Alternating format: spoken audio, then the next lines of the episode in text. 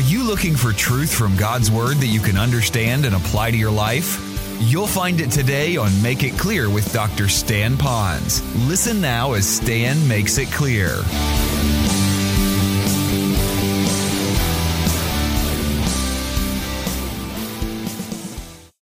We've titled this message, What's Involved in Being Changed?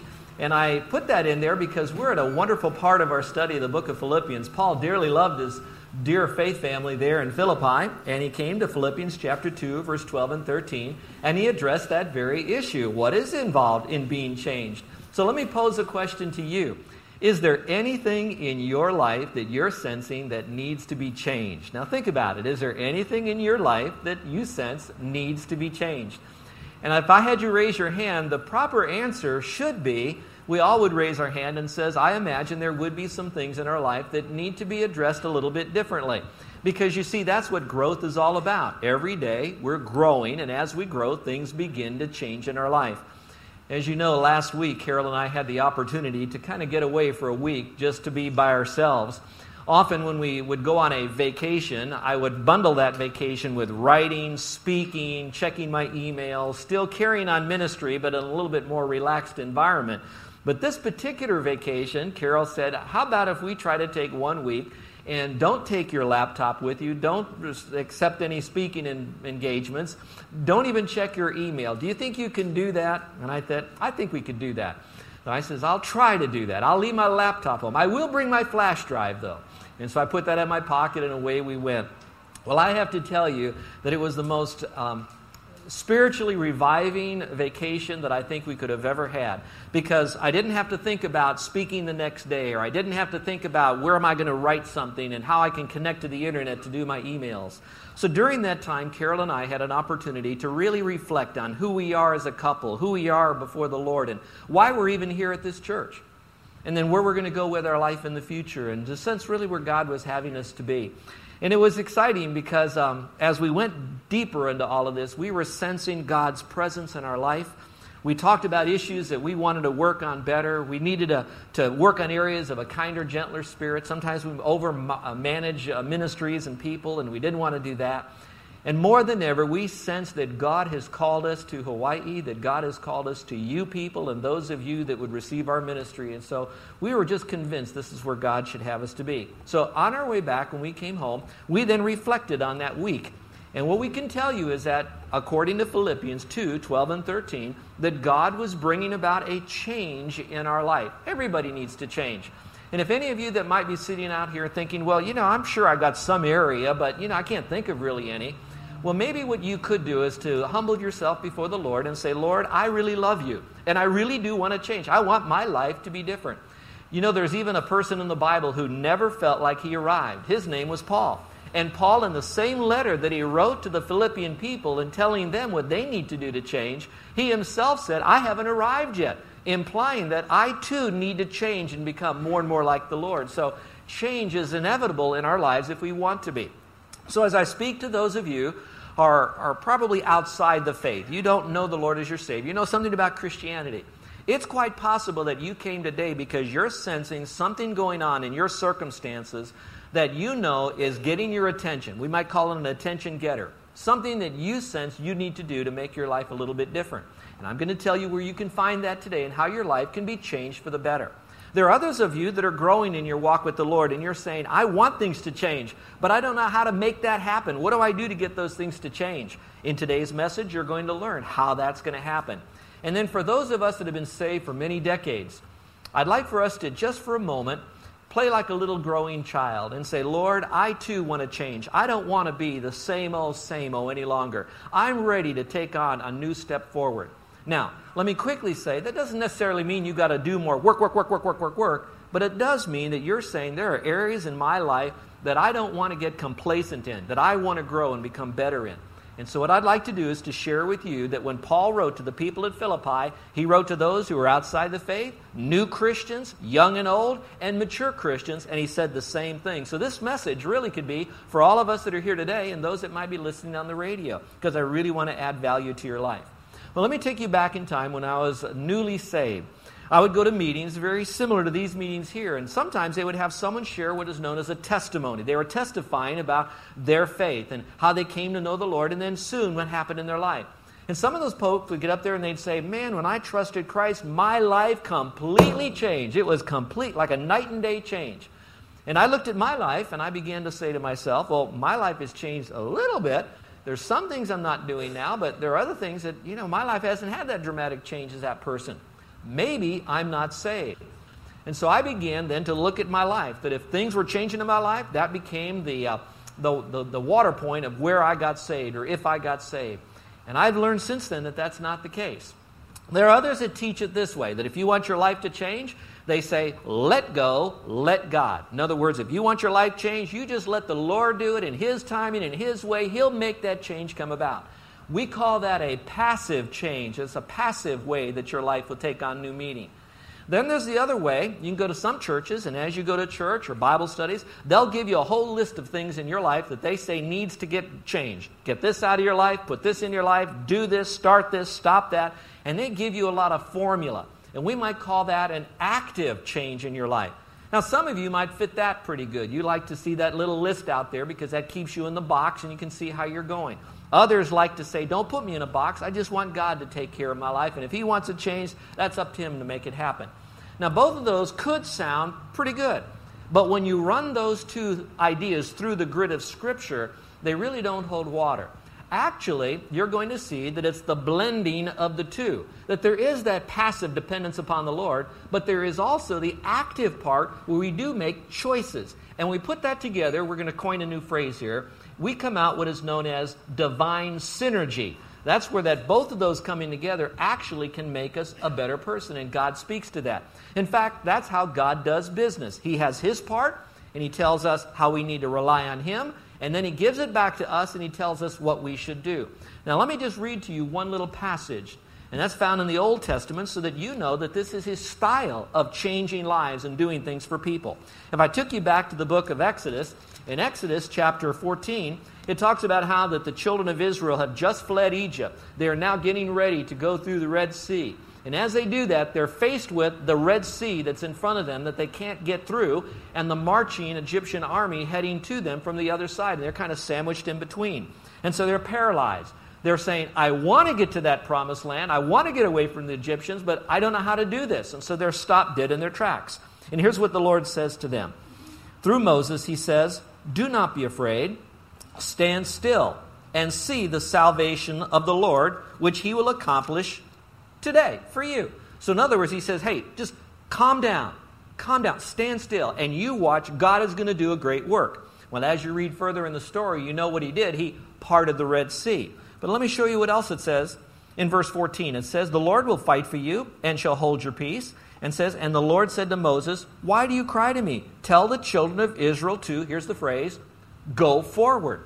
So there's the balance. You stand still and let God do His work, which is, I'll part the sea, I'll make a way for you. And then our part is to do our part, which is to walk forward, to follow Him in obedience. So we put those two together. If they went forward before God did His work, they wouldn't have seen God did their work. They would have been frustrated as they tried to swim through that Red Sea and wouldn't have made it. On the other hand, if God parted the Red Sea, but they never moved forward, they would have been attacked by the Egyptian army and they wouldn't have had victory. And so the two of them are working together in synergy. Now, that same concept of how God works to bring about change and to bring us to our next level of His purpose in our life is also found in 1 Corinthians 15. You might want to flip there. 1 Corinthians 15, in just one verse alone, verse 10, Paul says it again this way. He says, But by the grace of God, I am what I am, and his grace toward me was not in vain. So let's talk about grace for a moment. Grace is something, obviously, that we don't deserve, but it's also the power to do what we are told to do or what we're expected to do. So, in other words, God gives me the grace or the ability to do what He wants me to do. So, I lean on Him for the grace that He's given to me. So, whatever He asks me to do, tells me to do, He gives me abundant power to do it. Same verse, it goes on to say, we don't just wait on God's grace, He gives us grace, and then it says, with that grace, but I labored more abundantly than they all, yet not I, but the grace of God which was with me. So he says, God gave me the grace, but I labored to the point of weariness. I did my part, but I did it according to his grace. So, if you wanted to get the underlying principle of this message today, it is that God does His part, we do our part, and we do it His way, and then we have victory. Now, let's take that back to the verse that we're studying Philippians chapter 2, verse 12 and 13. Would you read it together with me out loud? It's found at the very top of your little outline that you have there. And so let's read it all together out loud. Here's what you read Therefore, my beloved, as you have always obeyed, not as in my presence only, but how much more in my absence. Work out your own salvation with fear and trembling. For it is God who works in you, both to will and to do of his good pleasure.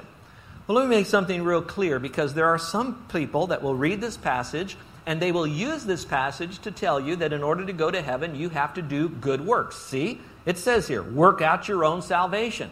And so they'll hammer that into you. You've got to do things. And such things would be religious issues, such as keeping the commandments or being water baptized, or maybe some social issues like giving money or doing good deeds in the community. But whatever it is, you've got to work out your salvation and do it with fear and trembling so that you then can go to heaven. Now, that might sound very good because they have had this uh, value system that it's all by works.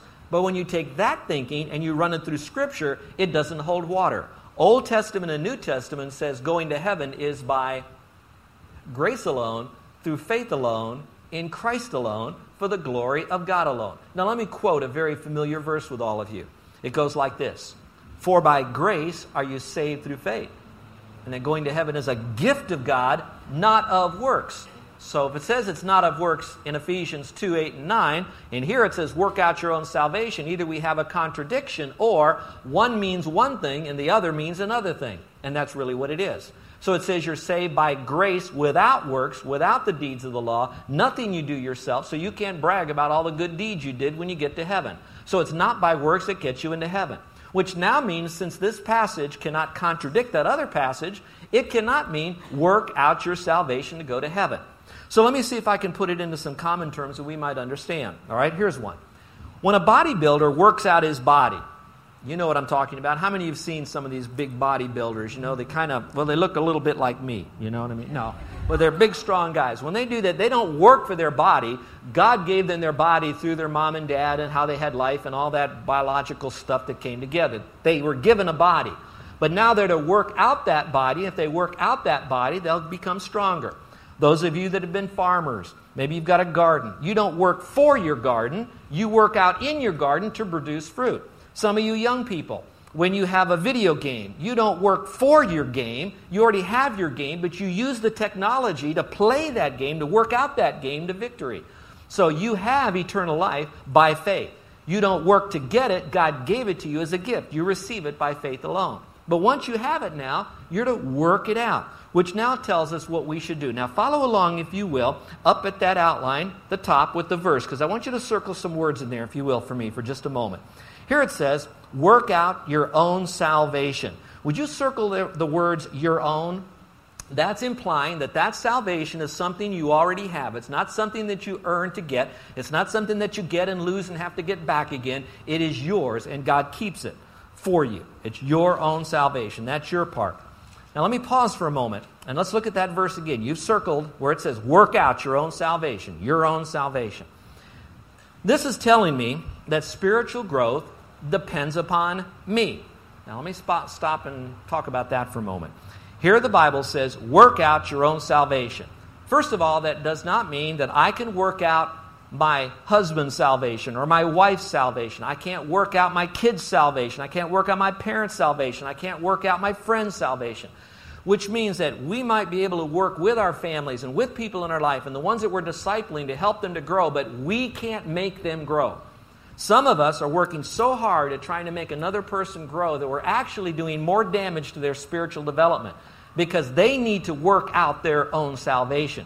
You can be the catalytic agent, you can provide the environment for them, you can provide all that's necessary to nurture, but in order for them to grow, that's a choice they must make. So, if there's any real active part you might be able to play in them other than creating that environment, is you bathe them with a great deal of prayer. That's what Paul did. So he's now writing to these people and he says, Work out your own salvation. I can't do it for you. This is something you have to do. That's your part. It depends on you to get this job done. So here's what I say to you in love I really love you. We can provide good Bible preaching. We can have all the different small group studies. We can have discipleship groups. But when the dust settles on the end of a busy day and you click the light off next to the edge of your bed and your pillow, your head is on your pillow, at that moment, the choice of whether you grow spiritually is not dependent upon your pastor, a Bible teacher. It's not dependent upon the Awana leaders for your kids. It's something that you choose to do yourself. Now go back to the verse, all right? It says, Therefore, my beloved, as you have always obeyed, not as in my presence only. Notice how some people will do something that'll look like growth because the person they're trying to impress or to get their approval is in their presence, and so they do it. Well, these people were so spiritually mature, they developed so much now, they obeyed not only in Paul's presence, but it says, but now much more in my absence. So they were doing it before, and he says, Now you did a good job when I was with you, when I was here helping you, but now that I'm away from you, so much more now work out your own salvation. So, I think that's kind of a key point in discipleship that while you'll be spending time with the people you're working with, while you are mentoring your children, there's a time that you have to say, kids, when we're not around, when you're not with us, this is a time for you to step up, man up, boy up, girl up, woman up, and take on that spiritual development yourself. So it does depend on you. We can help you with it, but that's something that happens to you. So if you want to get better, that's between you and your own choice. Then it says to do this with fear and trembling. Some scholars say that it should be written this way it should say, with fear and trembling, work out your own salvation. Now, here's what I'd like to say about that. If that's true with what the scholars are saying, then my application to that, we could talk about what it means by fear, what it means by trembling, but in reality, it boils down to this that the issue of us growing spiritually, the issue of us changing our lives for the better, is so serious that it brings about an awareness in our life that's almost like a fear and tremor, almost like we are so concerned about this thing that it consumes our mind. It's so important to us, so we got to get this done. All right, let's use it another way. How many of you um, have ever? Um, oh, I'll, I'll use this illustration. There was one time I was late for a plane when I was traveling, and as I was late for a plane, it was so serious that I had to get to the airport at a certain time to make that plane that it was like fear and trembling with me. I was nervous about this. I had to really make sure this thing happened because I had to get on that plane. Well, that emotion of making sure that I get to what I want to do, that invoked fear and trembling in my life. Now, all of you probably went through the same thing a deadline, something you wanted to get done. Was it so serious that you were so consumed by it that you wanted to get there? That's what this is saying. That we are so concerned are we really growing? Are we doing our part? And are we letting God do His part that we are so passionate about our growing that it almost consumes us? Or have we just gone into our Christian life as, well, at least I'm not going to hell and I do my church thing and I read my Bible once in a while and I'm not as bad as so and so. I might not be as good as so and so, but I'm not as bad as so and so. And we now have just allowed ourselves to think spiritual growth is nothing more than the more Bible I know, the more spiritual I am. And that's not necessarily the case. But that we're so concerned about it, it's like a fear and trembling dynamic about it. All right. So, with that in mind, God now energizes our will. He now works in us to do this. So, what is God's part in changing me? So, let's answer question number one in your outline. What is God's part in changing me? What I'm going to try to do at this point is I'd like to give you three tools of what's necessary for us to have God change us. There are three tools that He uses in our life to change us. And I like to think about that. Now, for a moment here, if you could look at these fans that are up here on the wall, can you see them? I know it's a little warm in here, but let's look at those fans for a moment. Let's say one of them was broken, and we need to replace that fan, all right? Now, some of us could look at that fan up there and we could say, wow, that fan is broken. We need to get that fan fixed. I'm awfully hot right here. It's stuffy in here. I got to get it fixed. Now, thinking about getting it fixed, will that get it fixed? Yes or no? We can be passionate about that fan being fixed. We could talk about that fan needs to be fixed, but it's not going to get done. So now we need to have some tools to get that fan fixed. First thing we need to have is a ladder. So we have to bring up the ladder here. So we put the ladder here. I have a ladder. That's no good unless I climb on the ladder, but I have a ladder. Let's say I get the ladder, I climb up the ladder. Does that mean that the fan is fixed? You know it's not. So now I get the ladder, I put it up against the fan over here, I climb up the ladder, and now I've got a broken fan. I've got a ladder, and I'm next to the fan, but I also need some other things. Maybe a screwdriver, maybe a wrench. I've got to somehow take it down. I'm saying that now to say this. If you want to get changed, God says, I will change you, but I'm going to use certain tools. And there are three tools that I choose to use to bring about a change in your life. So if you want to know what are those tools, so you can lean into those tools, those tools will help your life to be better and exactly what you want. Here's tool number one. Tool number one, he uses the Bible to do that. He uses the Bible to do that. See, God's interest in us is not for us to just uh, be happy. He wants us to be holy. And to do that, he uses the Bible. Look at 2 Timothy 3:16 and 17. It says, all scripture is given by inspiration of God and is profitable for doctrine, reproof, correction, for instruction in righteousness. And here's the phrase so that the man of God, or you could say, so that the person of God may be complete, thoroughly equipped for every good work. Before you see the word that, that the man of God, just put in your little margin there the word so, so that. The word of God is given so that your life will change, so that the person of God may be complete, which would mean mature, and equipped to every good work. So there's two things going on in this. He says, All right, I want to change you. And two ways I want to change you is this. First of all, I want you to grow in your faith. No matter how long you've been saved, I want you to grow up. I want you to be mature. So he says, I'm going to use the Word of God to do that. But in order for you to be mature, it's not so that you'll be mature, period. It's so that you'll be mature and prepared for every good deed that you have to do. So for you to do good deeds, you have to be mature. Mature people do good deeds. What's the tool that I'm going to use to change you to become that person who's mature and doing good deeds? He says, I'm going to use the Word of God. Now, there may be supplemental writings, good Christian books out there, great writers, great teachers, but it'll all boil down to the power is in the Word of God here. And we're going to talk more about our part with the Word, but I want you to know that God says, I will give you the Word. Here's a question for you how many of you have in your possession, not this morning, but maybe in your home, how many of you have at least one Bible? Would you raise your hand? All right. How many have two Bibles? Would you raise your hand? How many have three Bibles? Would you raise your hand? All right. Put up as many fingers as you think you have Bibles. Would you raise your hand? All right. I see one person, one hand, other hand, he took his shoes off, he's got his feet up. No, I'm joking on that part. But we have many Bibles. Now, that's good. But I want you to know that would be the number one tool that God is going to use to change you. So, if you have that tool and we don't go to that tool, then that tool sits uselessly in a toolbox. It could be a bookshelf, and watch this now. It could even be uselessly sitting in our brain, but we choose not to think about it to activate that tool. But again, it all boils down to the Bible. So let me just go off on a mini tangent. I encourage you all to read good books about the Bible. There are many out there. Many of you are in a small group Bible study and you're following some good teachings that are there. And I do not want to minimize nor marginalize that. By far, it's better to do that than to sit around and read a lot of superfluous stuff that will be good and interesting and maybe even informative, but won't be transforming.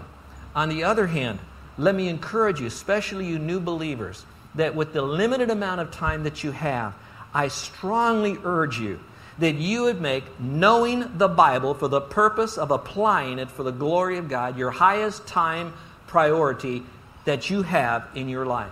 The Word of God and its knowledge of it and application is what's going to change you. Apart from that, you will not change your life. You might have some better days than other days. Things might go better for one week than another week. You might make some good intentions about changing.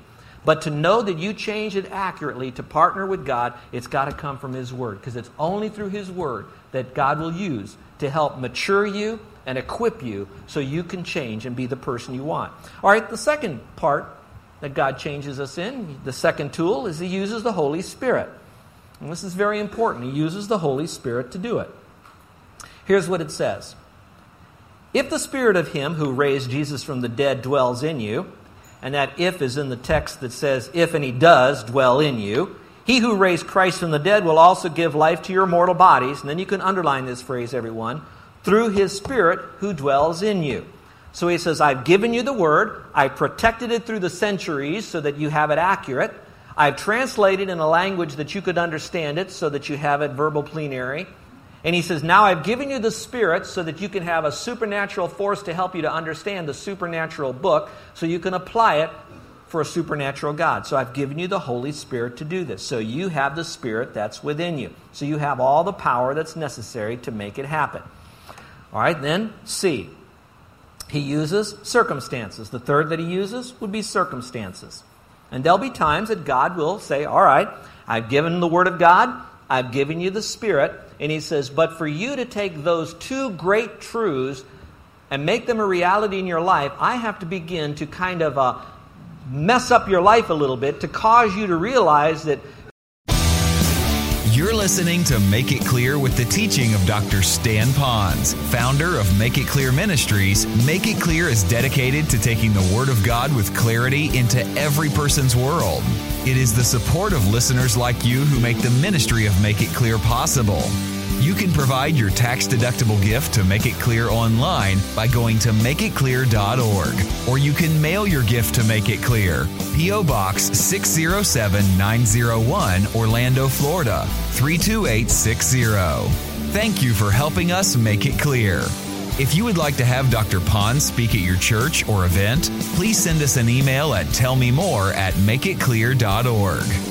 Thank you, and remember to make it clear.